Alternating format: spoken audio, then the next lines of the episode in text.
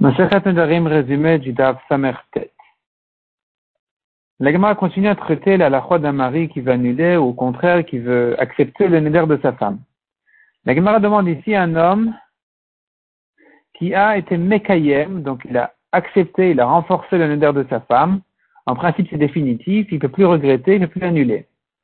Si maintenant il vient chez le Rav pour annuler sa akama, pour annuler ce qu'il a fait, il veut ensuite annuler le neder. Donc pour, pour pouvoir annuler le neder, il doit d'abord annuler euh, la kama qu'il a fait. Il a été mekayem, il a accepté le neder, maintenant il veut annuler ça de manière à pouvoir euh, se permettre maintenant d'annuler le neder lui-même. Est-ce que ça peut se faire ou pas?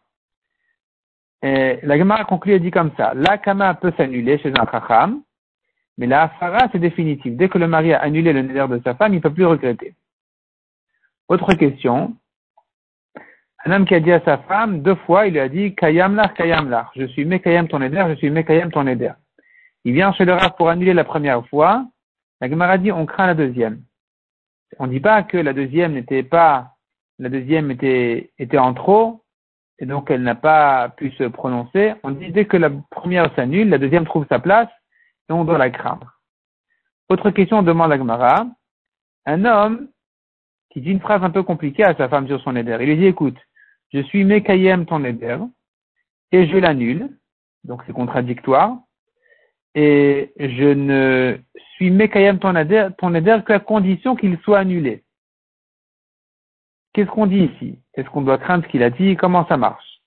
La Gemara conclut et dit que même d'après Rabbi Mir qui dit généralement on doit craindre le début de ses paroles, je voudrais dire qu'ici aussi on craint le, la Hakama, puisqu'elle a commencé par être Mekayem, mais puisque ici on voit qu'essentiellement il est intéressant, il est plutôt intéressé le mari par la Hafara, puisqu'il a dit la Kama ne sera valable que si la Hafara est valable. Donc je ne suis Mekayem le Neder que s'il s'annule.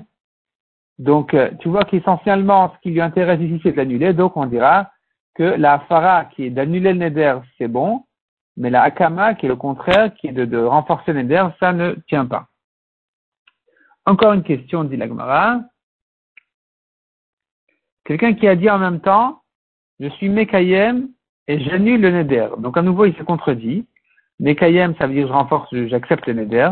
Je l'annule. Et il a dit les deux mots en même temps. Je suis Mekayem et j'annule le Neder en même temps. Et qu'est-ce qu'on dira ici? La Gemara dit que puisqu'il ne peut pas les faire un après l'autre, ça ne peut pas se faire en même temps non plus.